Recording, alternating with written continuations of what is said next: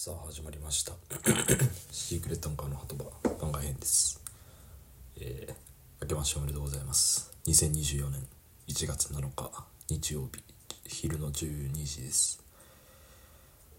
まあそうですね。あの定期的にやってるあの僕の身の回りの紹介を本当は年末に出したかったんですけどあの忘れてたのとちょっと本の紹介いつもやってるんですけれどもねあの本を読みきれなくて読みたかった本を年内に、まあ、なのでちょっと伸びて開けましたけれども。まあまずは2023年のサウナを振り返りましょう。えー、行った回数で言うと39回。これは多分前年に比べたらだいぶ減ったんじゃないかなと思いますけれどえー まあ9日に1回約。っていう感じでしたね、まあ、やっぱり50回ぐらいが目安というか週1っていうふうに考えると50回から55ぐらいがまあ平均ベースになってくるかなっていうところですよね。まあ今年はちょっとそれを目標にというか。うん。金曜はやっぱ仕事終わりサウナでこの1週間その休みモードに入っていくっていうのを、まあ、習慣づけていきたいかなっていう ところではあるんですけど。はい。で一番行ったのはまあ僕のホームであるガーデンズキャビンですね。これが39分の26ということなんで3分の2でしたね。そんな行ったかっていう感じですけど。うん。なんかもう当たり前になってきてましたね。ちょっと人多いっすけどね最近。今年行った初めて行ったサウナだとまあ、定山系の鹿の湯、えー、北斗市にある神話の湯、えー、そして積丹の岬の湯積丹。この3つが良かったですね。まあ鹿の湯に関してはもう特に言うことはないですね。もうかなり取り上げられても来てるんで。岬の湯もうん夏に行きたい。毎年ちょっと行くことになりそうなサウナですね。神話の湯はこれもキャンプ終わりに行ったんですけど個人的には函館近郊ナンバーワンサウナじゃないかなと思います。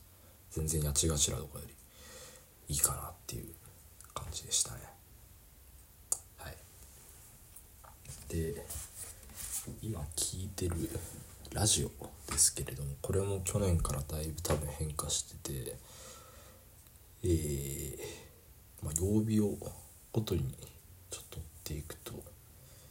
まず木曜日がラランド月のうさぎ TBS ラジオでやってるやつですね。30分なんですけどこれは毎週聞いてますね。で金曜日が霜降り明星の「オールナイトニッポン」、これももうずっと聞いてますね。で土曜日が霜降り明星の騙し討ちと、えー、オードリーの「オールナイトニッポン」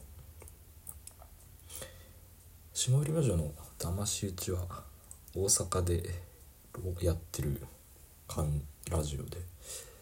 うん。オールナイトに比べるとよりなんかリラックスしてるっていうかうん。感じですね。どっちかというと霜降りチューブとかに近い感じのテンションというかゆるい感じがいいですね。コーナーも面白いです。で、まあ、オードリーの「オールナイトニッポン」まあ特には言うことはないです。ずっと聞いてるんで。あのー、ライブビューイングで僕も東京ドームはちょっと行こうかなと。ライブビューイングで参加します。であと土曜日にダイアンの東京スタイルかですね。これもまあポッドキャストなんで毎週まあどっちかっていうとちょっと聞きだめしてるっていう感じですね。ポッドキャストでいつでも聞けるっていうのがちょっと毎週聞くっていうよりもまとめて時間がある時に聞くっていう感じになっちゃいますよね。で、まあ、ダイアンに関しては月1であのラジオさんもやってるんで、まあ、それも聞いてます。ラジコで聴ける時は聞いてタイミング逃した時は、まあ、YouTube で上がるの待ってっていう感じですね。で月曜日に、えー、Spotify でラランドの声だめラジオゲラでやってるやつが配信されるので、まあ、それを聞いてると。一応ゲラアプリで聞いてはいたんですけど結局ちょっと Spotify の方が楽なのでそのまま聞いちゃってるっていう感じですね。すいませんスポケンを買うことができなくてちょっと幸せになりたいんですけどスポケンはちょっと変えてないっす。はい。っていう感じのラジオを聞いてますね。ちょっとアルピーの DC ガレージとかハライチのターンとかのジャンク系はあんま聞かなくなっちゃったなっていう。サンドリとかもそうですけどね。うん。やっぱり霜降りとかランドみたいな本当に同年代のラジオを聴いちゃいますね。どうしてもそのテーマがやっぱりめちゃくちゃ分かりやすいので。うん。という感じですね。でまあ本ですけど今年何冊読んだの？最後に去年最後にやったのが4月15日に読んだ、えー、棚橋宏、まあ、新日本プロレスの選手ですけど副社長になりましたね、えー、その悩み大胸大脳筋で受け止めるという大胸筋で読むとこれ間違間違ってるっていう本の紹介で終わったのでその続きからですね。4月21日2023年4月21日アーサー・コナン・ドイルの「ヒーローの研究」これはまああのヒーローっていうのはね名探偵コナンとかでよく出てくるワードですけどこれは面白かったっすねうんホームズシリーズなんですけどこの構成がちょっと独特っていうか実験パートと回想パートみたいのがあ何これ全然別の物語かなと思ったら最後グッとくるっていう感じ。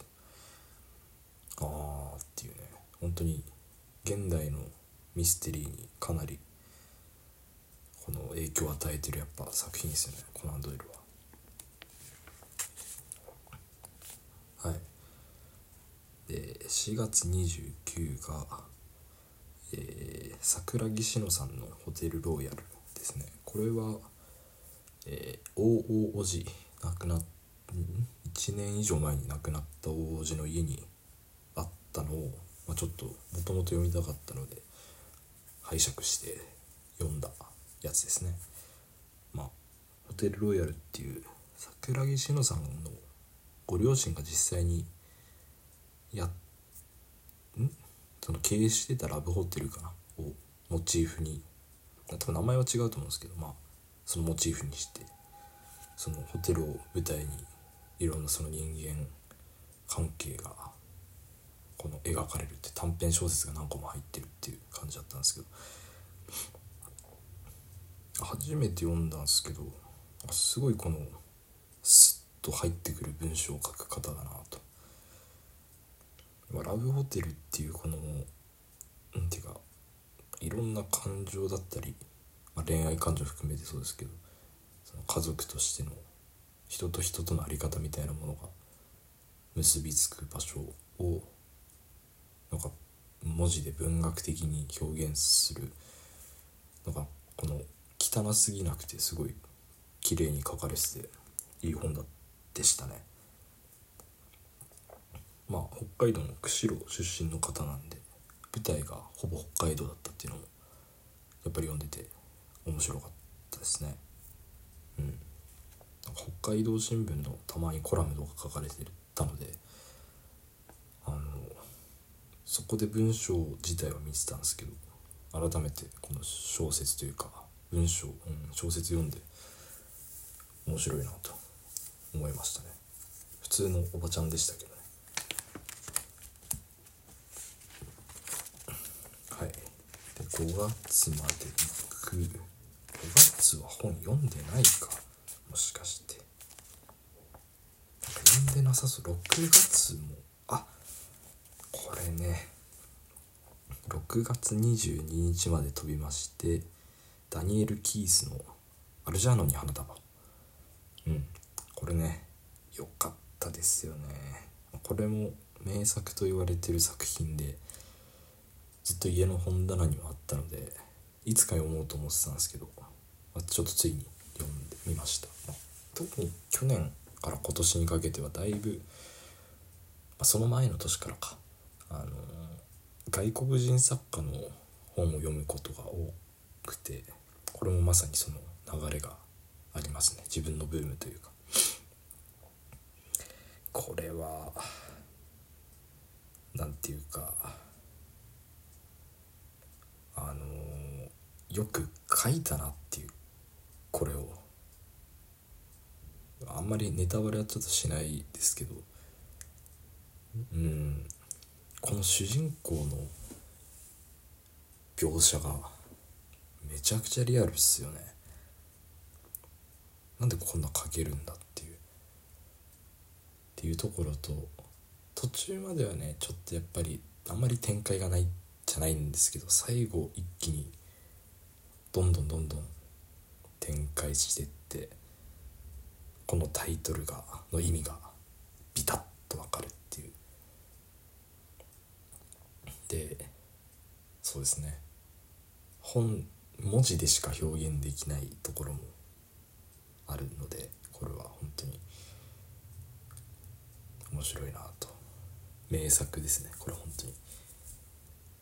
誰が読んでも感動するというかうんってちょっと読み終わった後にうなるような作品じゃないかなというふうに思いました。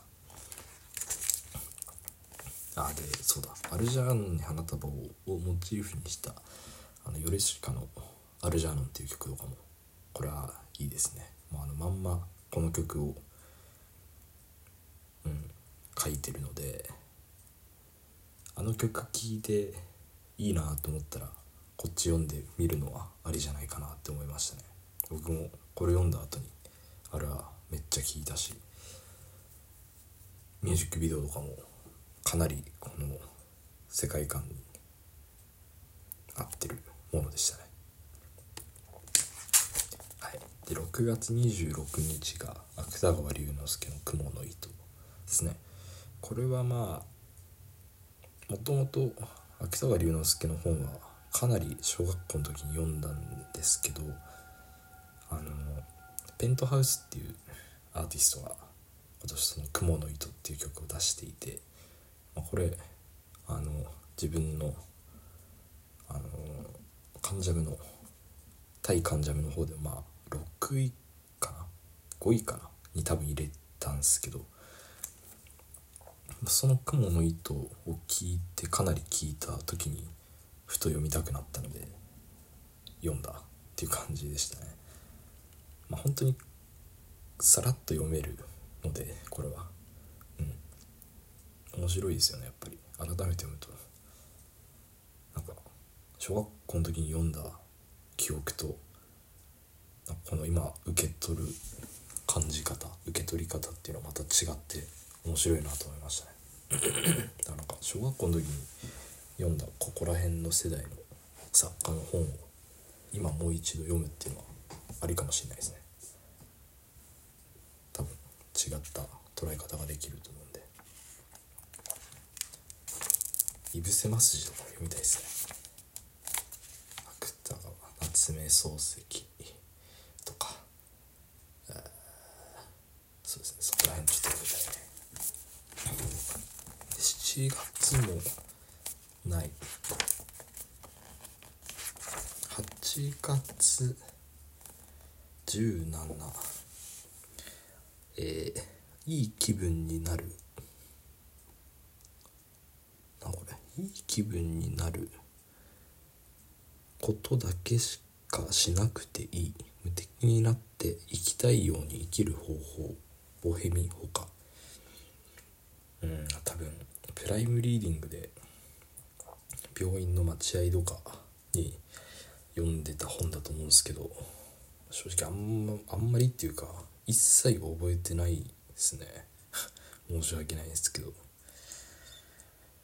うん。やっぱいろんななんかこういうメンタルヘルス系の本読んでいく中で大体もう書かれてることはちょっと同じになんせ似たことというかうん目新しさがちょっとなくなってきちゃったのでここら辺の本はちょっと一旦、まあ、読まないかなってまあだいぶここまで参考にはさせてもらったんですけど一旦ちょっと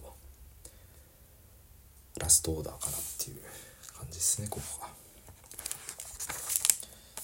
えー、ああここら辺から就活してますね。うん。で9月の6日が「氷点」の長官、まあ、三浦綾子さんが書いた本ですね。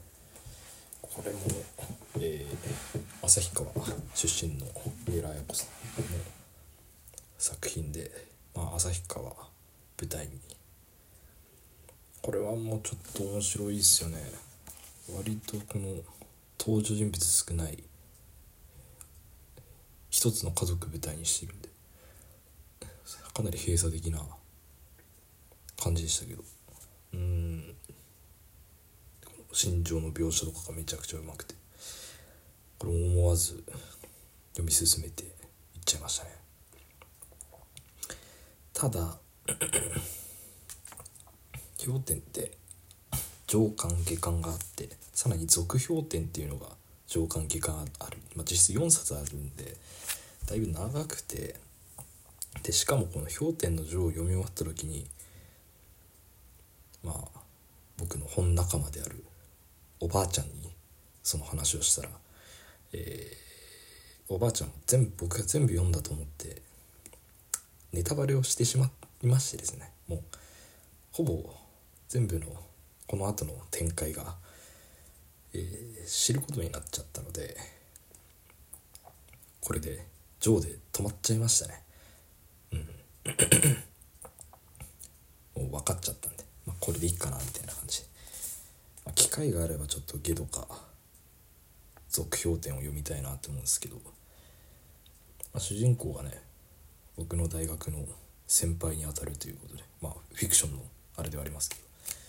とかまあちょっと関わりとしては割と深いですよね。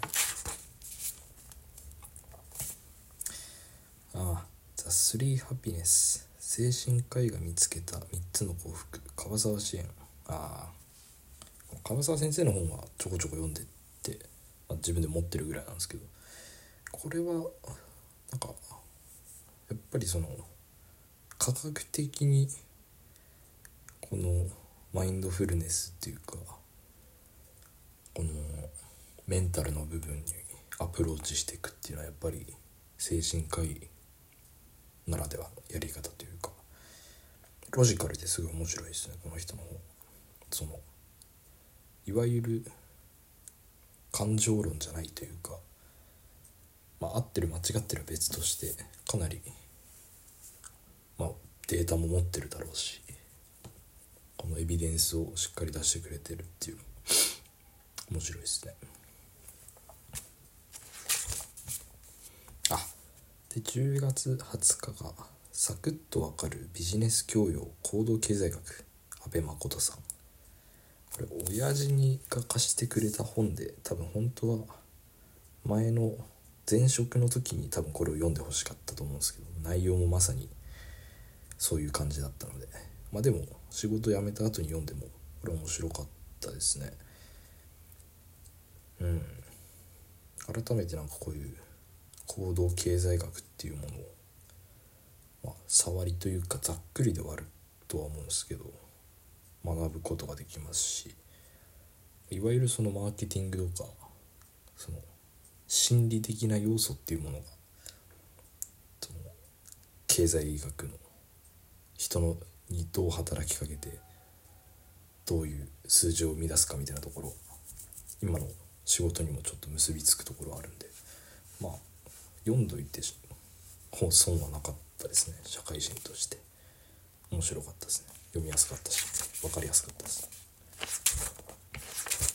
でああ10月15日。そして誰もいなくなったですねアガサ・クリスティうん。これはもうねあの言わずと知れた大傑作の小説ですよね。実はそのプライムビデオの方でなんか3話ぐらいに分かれてるドラマみたいなやつで、まあ、見てたのでなんとなくっていうかざっくりは分かってたんですけどこれ絶対に小説原作を見た方がいいですねこれは。マジで。ミステリー小説のもうこれが金字塔だと思います本当に。今でこそ当たり前になってるこのクロクローズドケースだったあの孤島とかその人がなんかその外界と、えー、連絡を取れないで閉じ込められるみたいなその設定の物語だったりとか。うん。トリックも絶対にこの最後23点する感じとかはかなりコナンだったり近代史にも影響を与えてるんだなと思いましたしね。絶対小説で読んだ方がこれはいいですね。うん。本当に面白いです。だから僕は本当おすすめの自分の好きな本を3つあげろって言われたら今までその村上春樹の「ノルウェーの森」と夏目漱石の「心」この2つはもうほぼ確定だったんですけどもう一個があんまいまいちピタッとこないなっていうところでしてただこれかな暫定のそこに当てはまる3つ目は。うん。それぐらい面白いですね。胸を張って面白いと言える作品でした。ね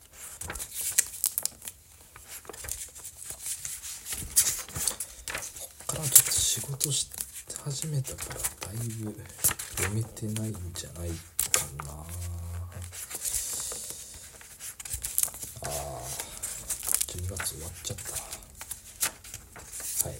で最後今年の1月3日に、えー、アガサ・クリスティの ABC 殺人事件これを読み終えましたと。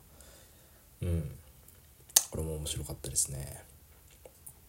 まあコナンファンの人だったら単行本37巻の関戸場の事件で放火魔のやつですね。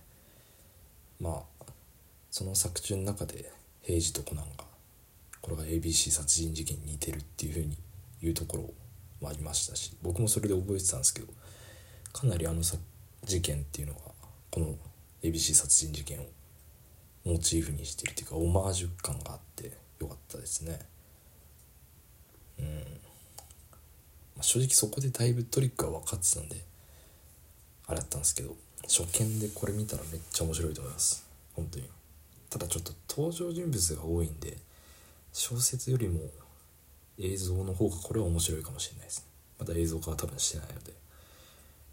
いずれうん映画化とかしたらこれはちょっとそっちで見た方が分かりやすいかもしれないですね。まあでも本当に名作ですね。うん。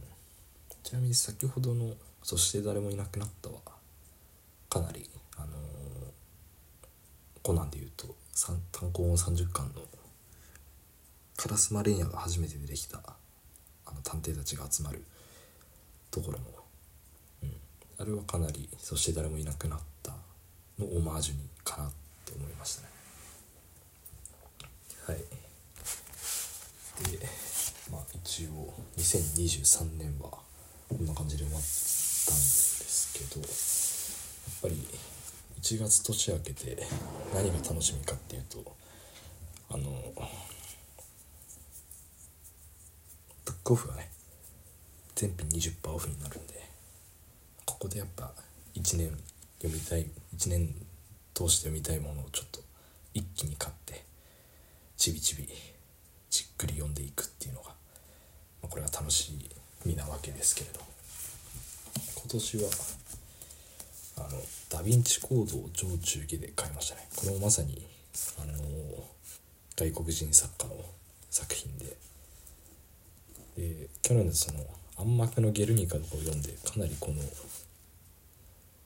美術と関わるミステリーみたいなものが面白いなと思ったんで、まあ、これのこれをちょっと読みたいなと。超中義に分かれてるんでかなり時間かかりそうですけど。はい。あと、えー、伊坂幸太郎の「ゴールデンスランバー」ですね。これも多分ドラマ化も多分知っているんで名作ですよね。坂幸太郎は砂漠を親父に勧められて読んだんですけど僕あんまり好みではなくて、まあ、ただやっぱり、うん、2作読んで判断するっていうのが僕は妥当かなと思うんで2作目にちょっとこの「ゴールデンスランバー」持ってきました。であと、村上春樹の「色彩を持たない田崎作ると彼の巡礼の年」ですね。うん。あのまあ、村上春樹がやっぱ読みたいなと思ったんで買いました。あのおすすめ欄にあったので。はい。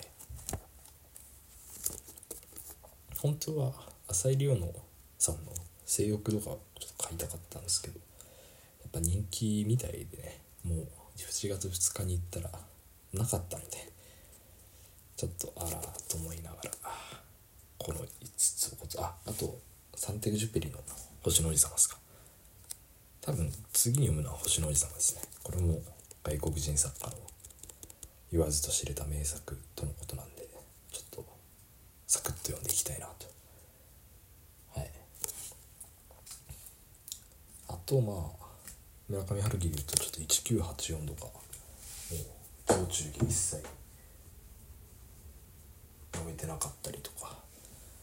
あとまあ最近それこそブックオフとかでも取り上げられてましたけど「歎異抄を開く」っていう「歎異抄」って誰だ？親鸞が書いたやつね。法然。親鸞とかそこら辺の人が書いた、えー、本。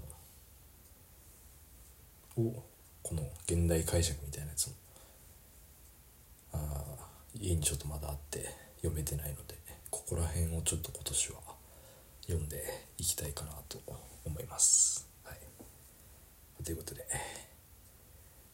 あれして。